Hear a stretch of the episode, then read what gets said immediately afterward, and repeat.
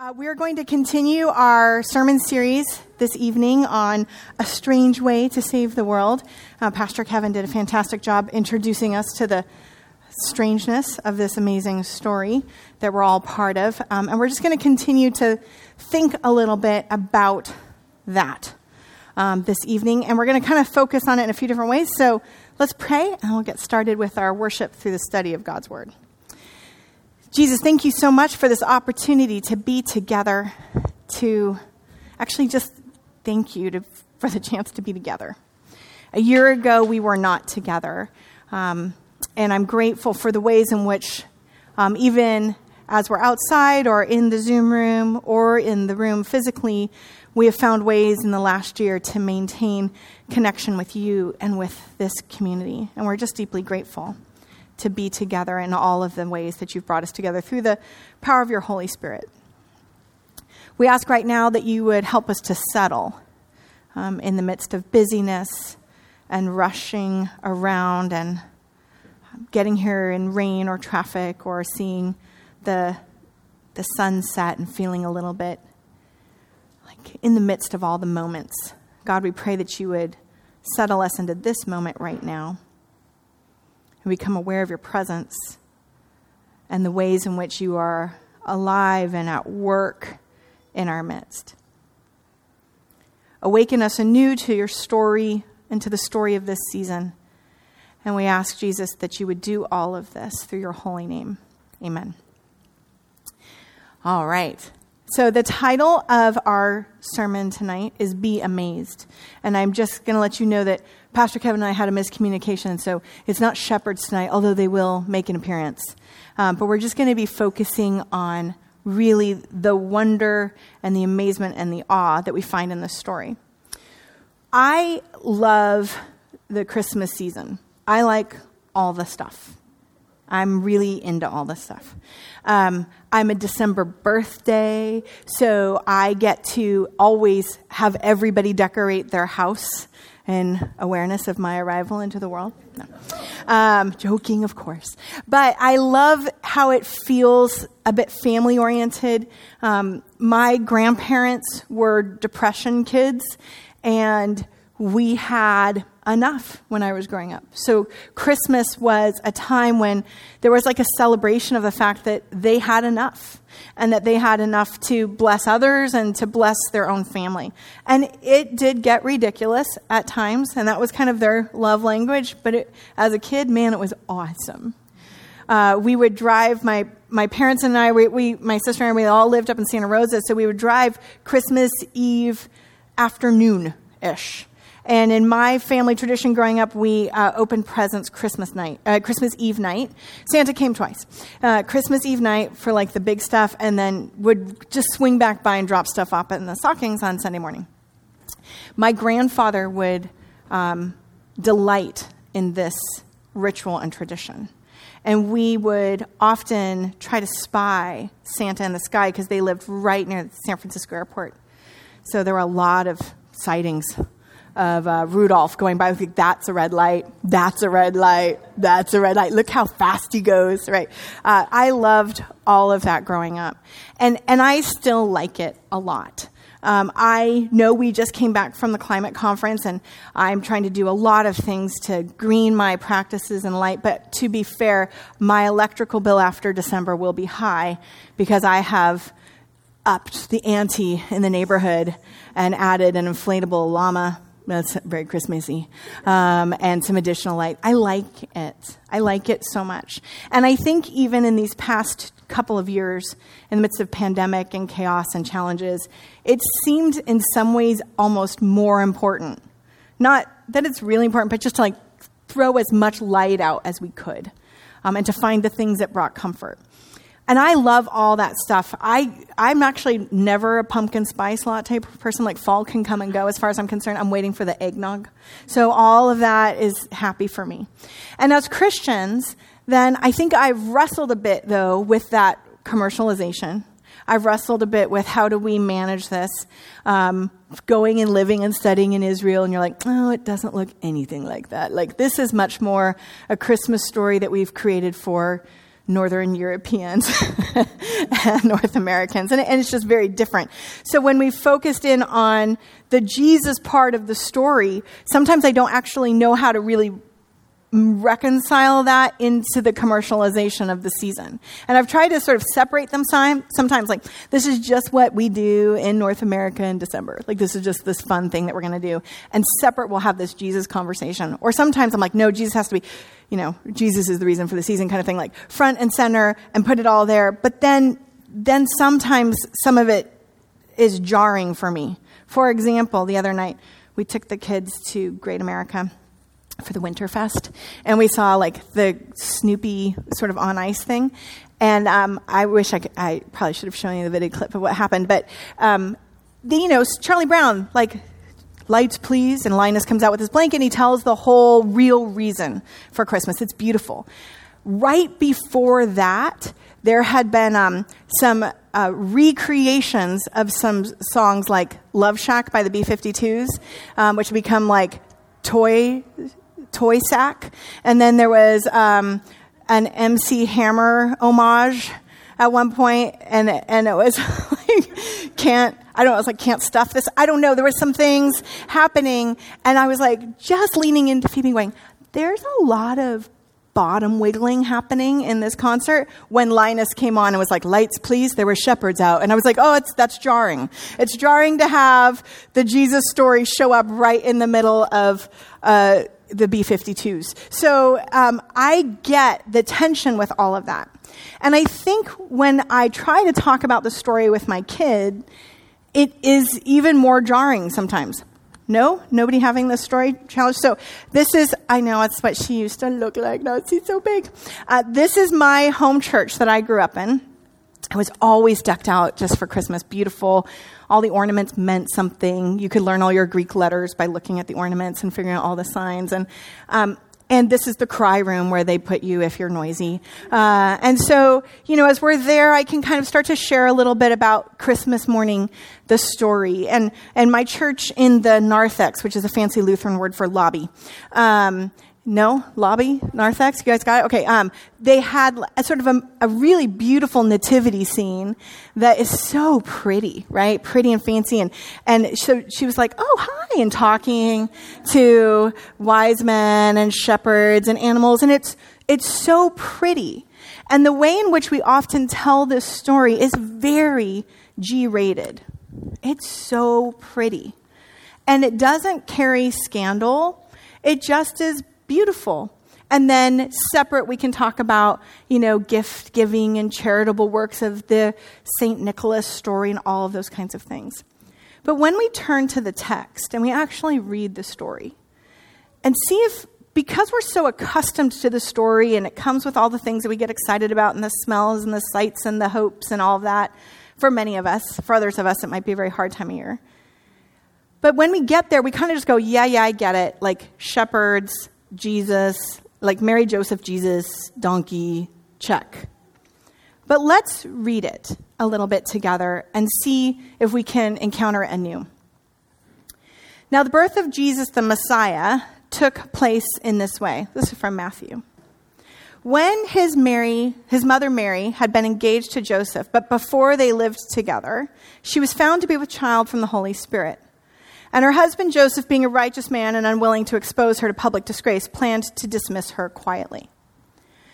I don't know about you, but that involves a lot of explanation to a five year old or a seven year old immediately. No? Why does that? What is the problem? Right? Immediately you are directly put into uh, either stork category or birds and bees and isn't it male? like immediately you are having a conversation with your child about how children typically come into the world and how this child is not going to come into the world in that typical way. And right away, it sounds a bit scandalous too, doesn't it? I mean, Joseph certainly is not on board at this point. Joseph is very well aware that this was not the agreement that the two households, the two families, the fathers of Joseph and the father of Mary, had agreed to at the betrothal time. And you can't just change and shift that arrangement around. And part of the agreement that we can see through other contracts in the, t- in the time of Israel 2,000 years ago was that there would be an expectation that the woman was pure. They never talk about it with the boys. This should not surprise any of us. Um, so the woman has to be pure, right? Um, virginal. This is a conversation I've not, you know, like, how do we have this conversation with my daughter? And so that is the expectation. And if upon the marriage or the betrothal or just in all leading up to it was found that she was not, then the soon to be husband and his family had the right to take all of the property from the other family. So Joseph's pretty righteous here because he's aware that he is due basically, you know, some sort of reparations for the fact that she is not as pure as the driven snow in his understanding. And he, he's decided to just divorce her quietly so as to not put the families through that kind of impact and shame. That's, that's a move, right? That's, a, that's an incredible, amazing moment. Now, in this moment, Joseph believes what all people 2,000 years ago and today would believe, which is that there is a physical process to somebody getting pregnant and you don't just immaculately conceive that is not something that Joseph had encountered nor anybody else was prepared for. It just was not on his radar. The angel has shown up, right, to Mary. Hey, you're going to become pregnant and give birth to a child. You'll name him Jesus. And Joseph's like, What? No way. Pregnant Lego Mary is shocking to Joseph.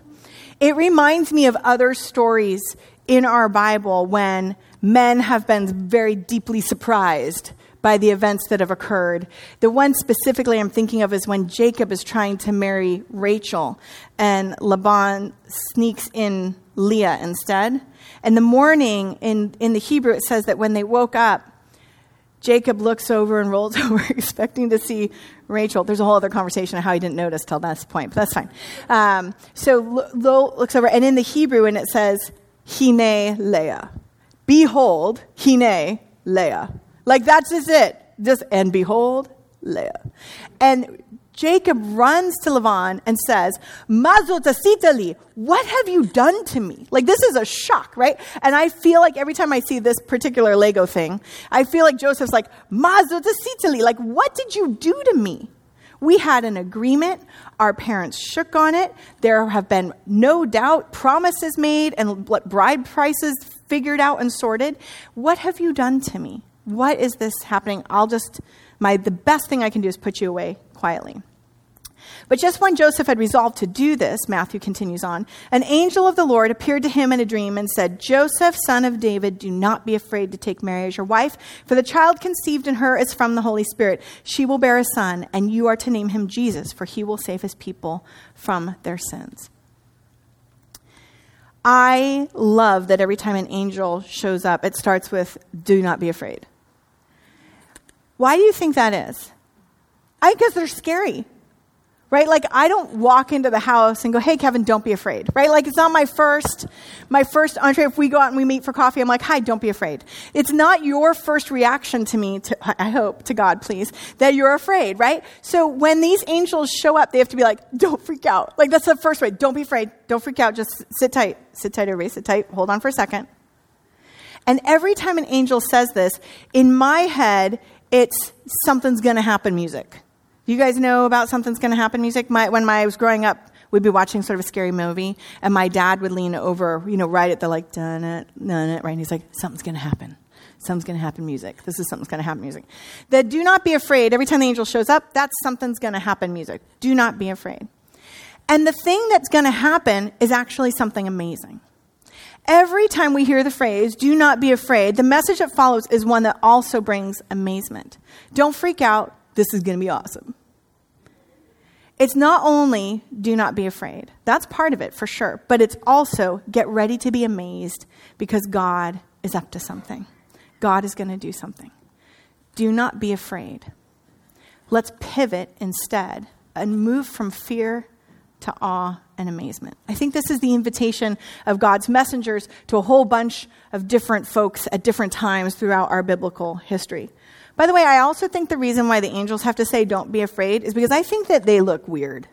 I mean, I've never seen one, But when you think about how Ezekiel describes them, if you want to put an angel on your tree, the best representation would be one with like 62 wings and 45 eyeballs. And you stick that up there, and that'll be how the Bible often describes angels. No? You don't know this? It's a, I mean, Ezekiel's description of an angel is pretty intense. So just have, like, when you draw it, you don't have to draw the pretty girl with the long hair. By the way, it's never a woman in the Bible.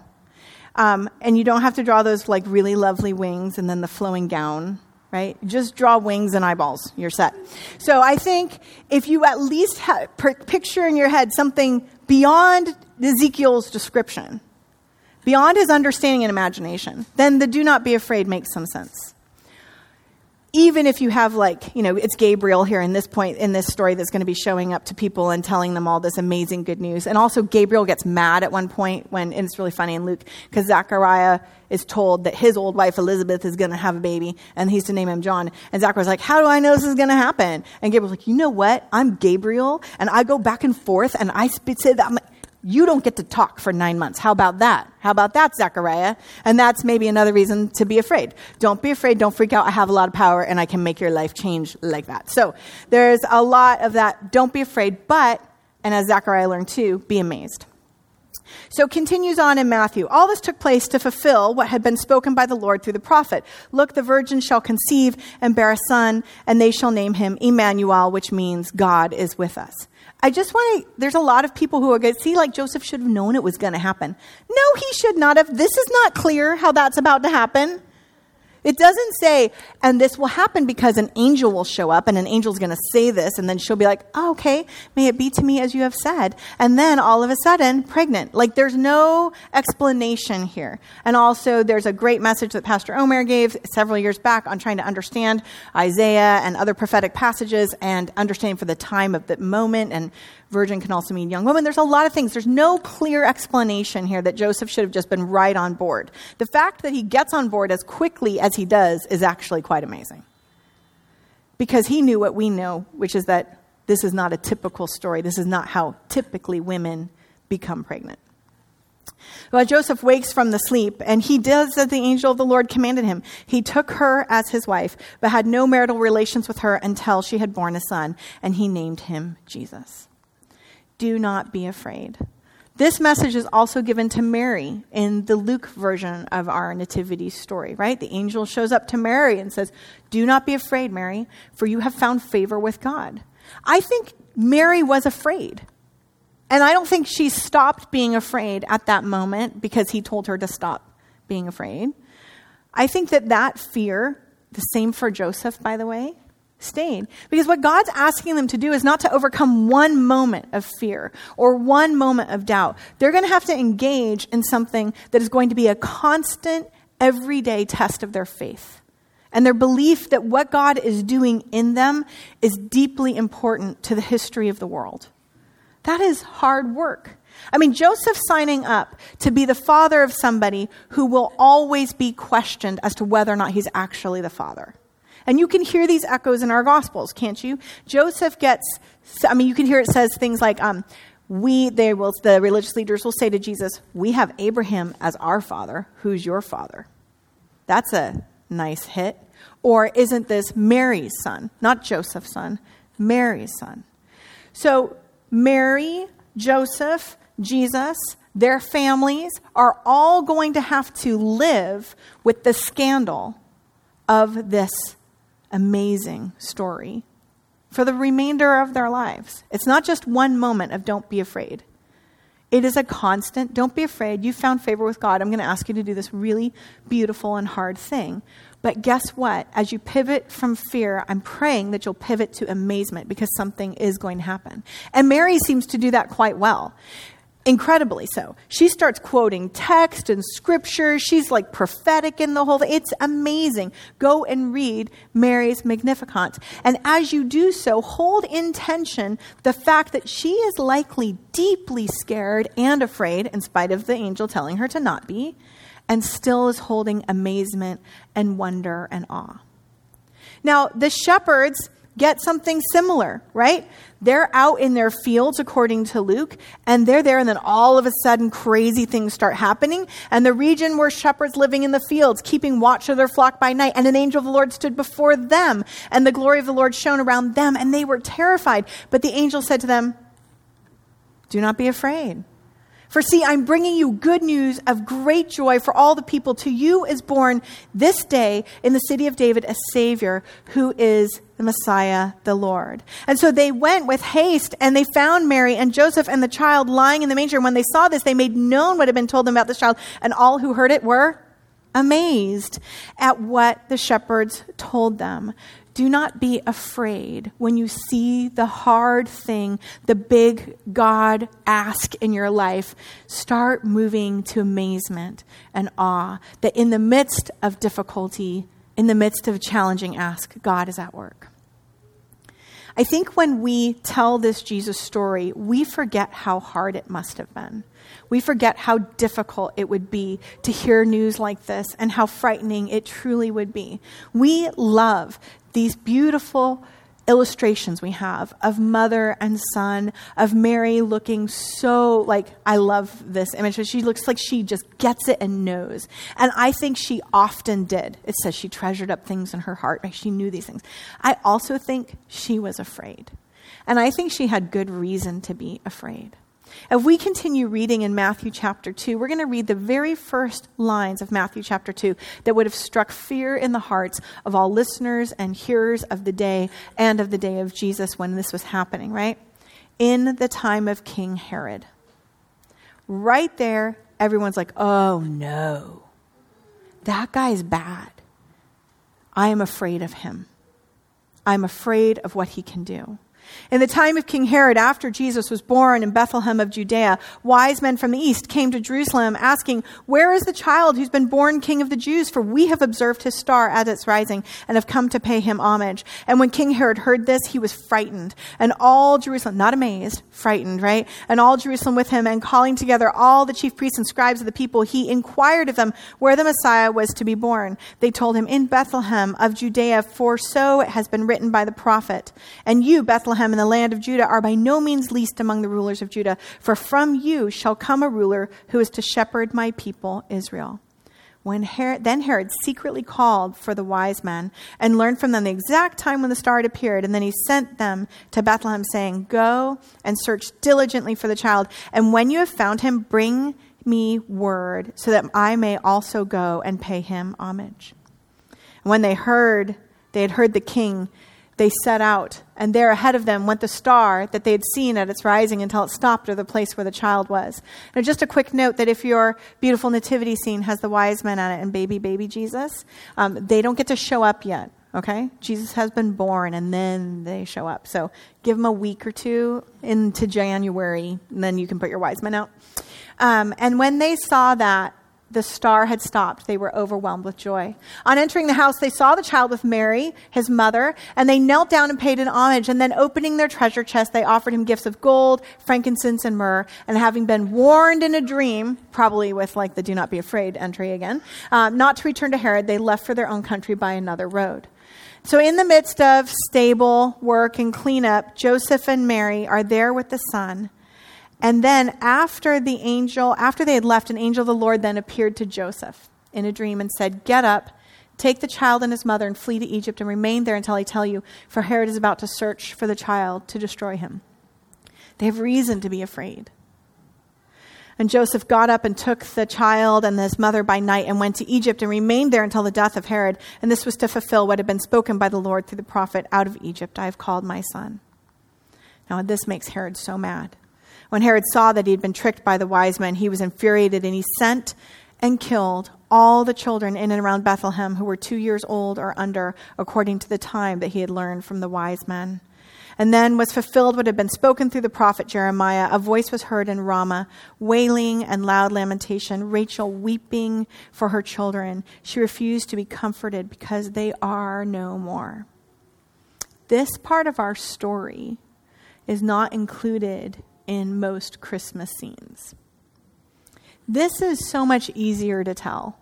It was pretty and there was this moment and the angels were there and there was singing and choir and isn't it so lovely? But you and i all know truth be told this is at least a pg-13 story that i'm telling you tonight. At least. And i don't know how you tell that story to this person it's hard it's really hard to say, oh, and then there was a murderous king, and he went out and tried to kill all the children in Bethlehem. I think when the angels show up and they say, do not be afraid, it's not just because the angel is strong and mighty or has power, could shut the mouth of a priest for nine months, or maybe has lots of wings and eyeballs, or whatever it is. I think it is also because there is a lot to fear in the world in which they live. And what God is asking them to do will make them more vulnerable to those raging evil powers. And yet, God still shows up in those moments of empire, of horrors that we cannot even understand, and says, Do not be afraid. I'm asking you to pivot from fear to amazement and awe as to what God is about to do. It's a crazy story, is it not? Years ago, when I was living in Jerusalem, just outside the Old City, about a 15 minute walk, I became friends with some really wonderful young Israelis that now they're all, you know, married and have children of their own because it's been a long time ago that this all happened. And when they found out I was a pastor, they were confused because the only Christians they had ever even seen from a distance, because in Israel it's like less than 2% of the population is Christian, so it's not something you can encounter on a regular basis. The only Christians they'd ever conceived and seen were in the Old City. And in the Old City, the Christians that you can see are the people who dress differently than the Muslims and the Jews. So it's like you have the Jewish quarter, you have the Muslim quarter, and you have the Christian quarter and the Armenian quarter, which is also a Christian quarter. And the Christians, as they go, and the leaders, as they go to and from the Church of the Holy Sepulchre and the different churches in the Old City, they're wearing all black. Um, they're all men, and they often have, you know, a lot of the beautiful traditional things that come with those traditions, whether it's the Catholic Church or the Eastern Orthodox Church or um, Ethiopian Church, Armenian Church, etc. So when I met these friends, they were like, "You're a Christian, okay, but you're a pastor? And I'm like, right. And they're like, but you don't wear all black. I'm like, yeah, I know. And they're like, and you're not a man. I'm like, I know. Shocking. So we would start to have these conversations. And as we were having these conversations, and there were lots of jokes like, you know, I, I wish my rabbi looked like your pastor, those kinds of jokes. Um, as we would just sit and have those conversations, they would also ask questions about what I believed. And so they said, well, can you explain Jesus? Like, I get this, you know, God of Israel thing. We share that in common. But Jesus? And what's this Christmas story? And how does it, I mean, just complete, no, no knowledge at all, blank slate. And so I started to explain it. So, well, what we believe is that there was this woman who was very faithful, and then the Holy Spirit came upon her, and she got pregnant. She did not have sex. She got pregnant with the Holy Spirit, conceived. And she conceived God wrapped up in flesh, that God was going to come dwell among us. This is what John tells us. And I proceeded to share this story. And as I shared it, I could see registering on their face that they thought I was nuts. over and over again, each thing. And I'm like, and then what happened? And I'm like, so then, right? And I just kept telling this story I just told you, the story that we've read, the story that, that is going to be sung in Christmas carols on 96.5, 24 hours a day for the next five. That story. I told them the story that we just walk around and see the nativity scene at Target and keep walking like it's normal. I told them the story that we all act as though it is the most normal thing we've ever heard of in our lives. And it struck me at the moment as I was trying to share this beautiful good news that God has come and dwelt among us and that, that God scandalously chose this young woman to carry God's self into the world, right? And that, and that God asked a man to believe that she had not been unfaithful, but instead this was a miracle by God. And this has been the promise fulfillment of all the promises. As I try to explain all this, I realized in that moment that they understood the Christmas story better than I did. because they understood the scandal. They understood that it was awe invoking, that it was amazing, almost unbelievable that God would do this. And they kept saying, Why? Why would God do that? And I kept trying to explain it. And of course, ultimately, this is also a place of faith and experience. You know, where we left was I, just that God so loved the world, that God gave God's only Son, that, that we could learn how to live, that we could follow Him, that we could see Him suffer for us, with us, forgive us of all things, and give us full and new life. This is what we believe, and you're right, it's scandalous.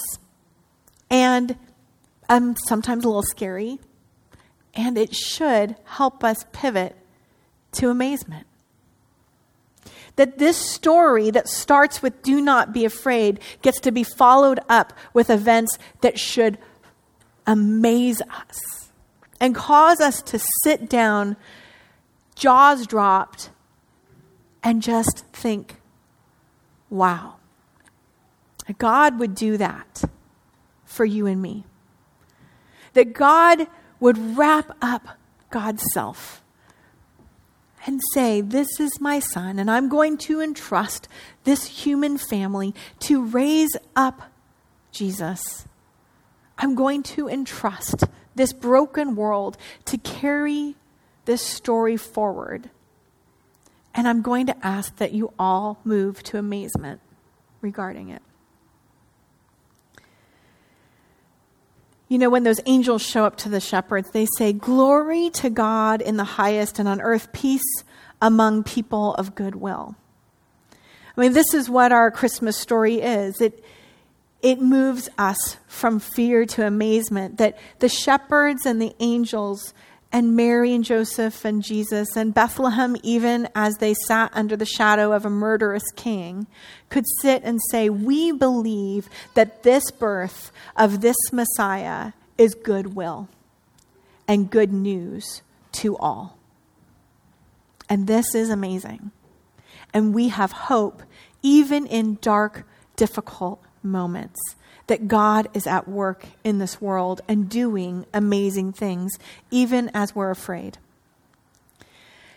So, tonight, as we invite the worship band back up and as we'll move to a place of communion, I'd like to give us all a few moments to ask the question what are we afraid of right now?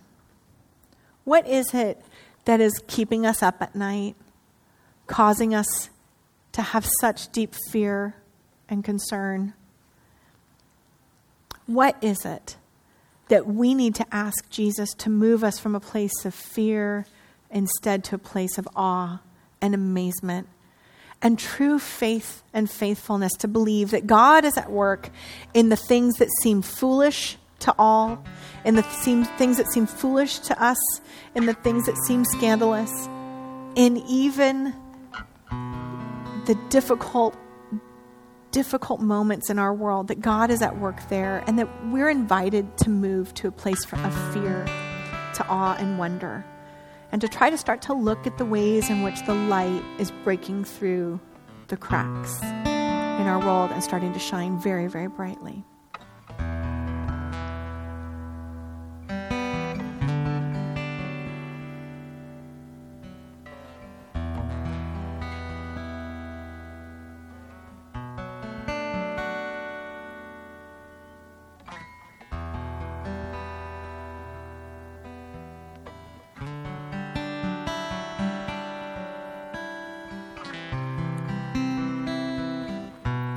Jesus, we pray right now that you would meet us right where we are with our fear. And that as we hold tight to those fears and anxieties and concerns and worries, we ask that you would meet us in those places, that you would comfort us, that you would compassionately hold us tight, and that we would be able to ask you to hold those fears and anxieties and worries for us and help us move from fear to amazement. Jesus, we do not want to be afraid. Even as we see horrors and terrors and destruction in our life or in front of us or in our homes and around the world, we want to choose awe and amazement in you. That you are at work in this world and in us. We ask that you pour out through the power of your Holy Spirit hope into each of our hearts we ask that you would help us to move from a place of fear to awe and wonder. And we ask us we ask Jesus that you would help us hold all of those spaces and that you would meet us in all of those places, that we would not feel any shame or condemnation for the worries and the concerns that we have, Jesus. They're normal and understandable, and we have good reason to fear. We are asking, Jesus, that you help us turn our focus and our gaze on you. And that we would start to move towards awe and amazement at your work in us, through us, and in this world, even as we fear. We ask all of this in the name of Father, and the Son, and the Holy Spirit. Amen. For in the night in which he was betrayed, our Lord Jesus took the bread, blessed, and broke it, giving it to his disciples, saying, Take, eat. This is my body given for you. Do this in remembrance of me. And likewise, after supper, he took the cup, gave thanks, and gave it to them, saying, Drink this, all of you. This is my blood of the new covenant, which is shed for you and for many for the forgiveness of sins. Do this as often as you drink it in remembrance of me. All are welcome at this table.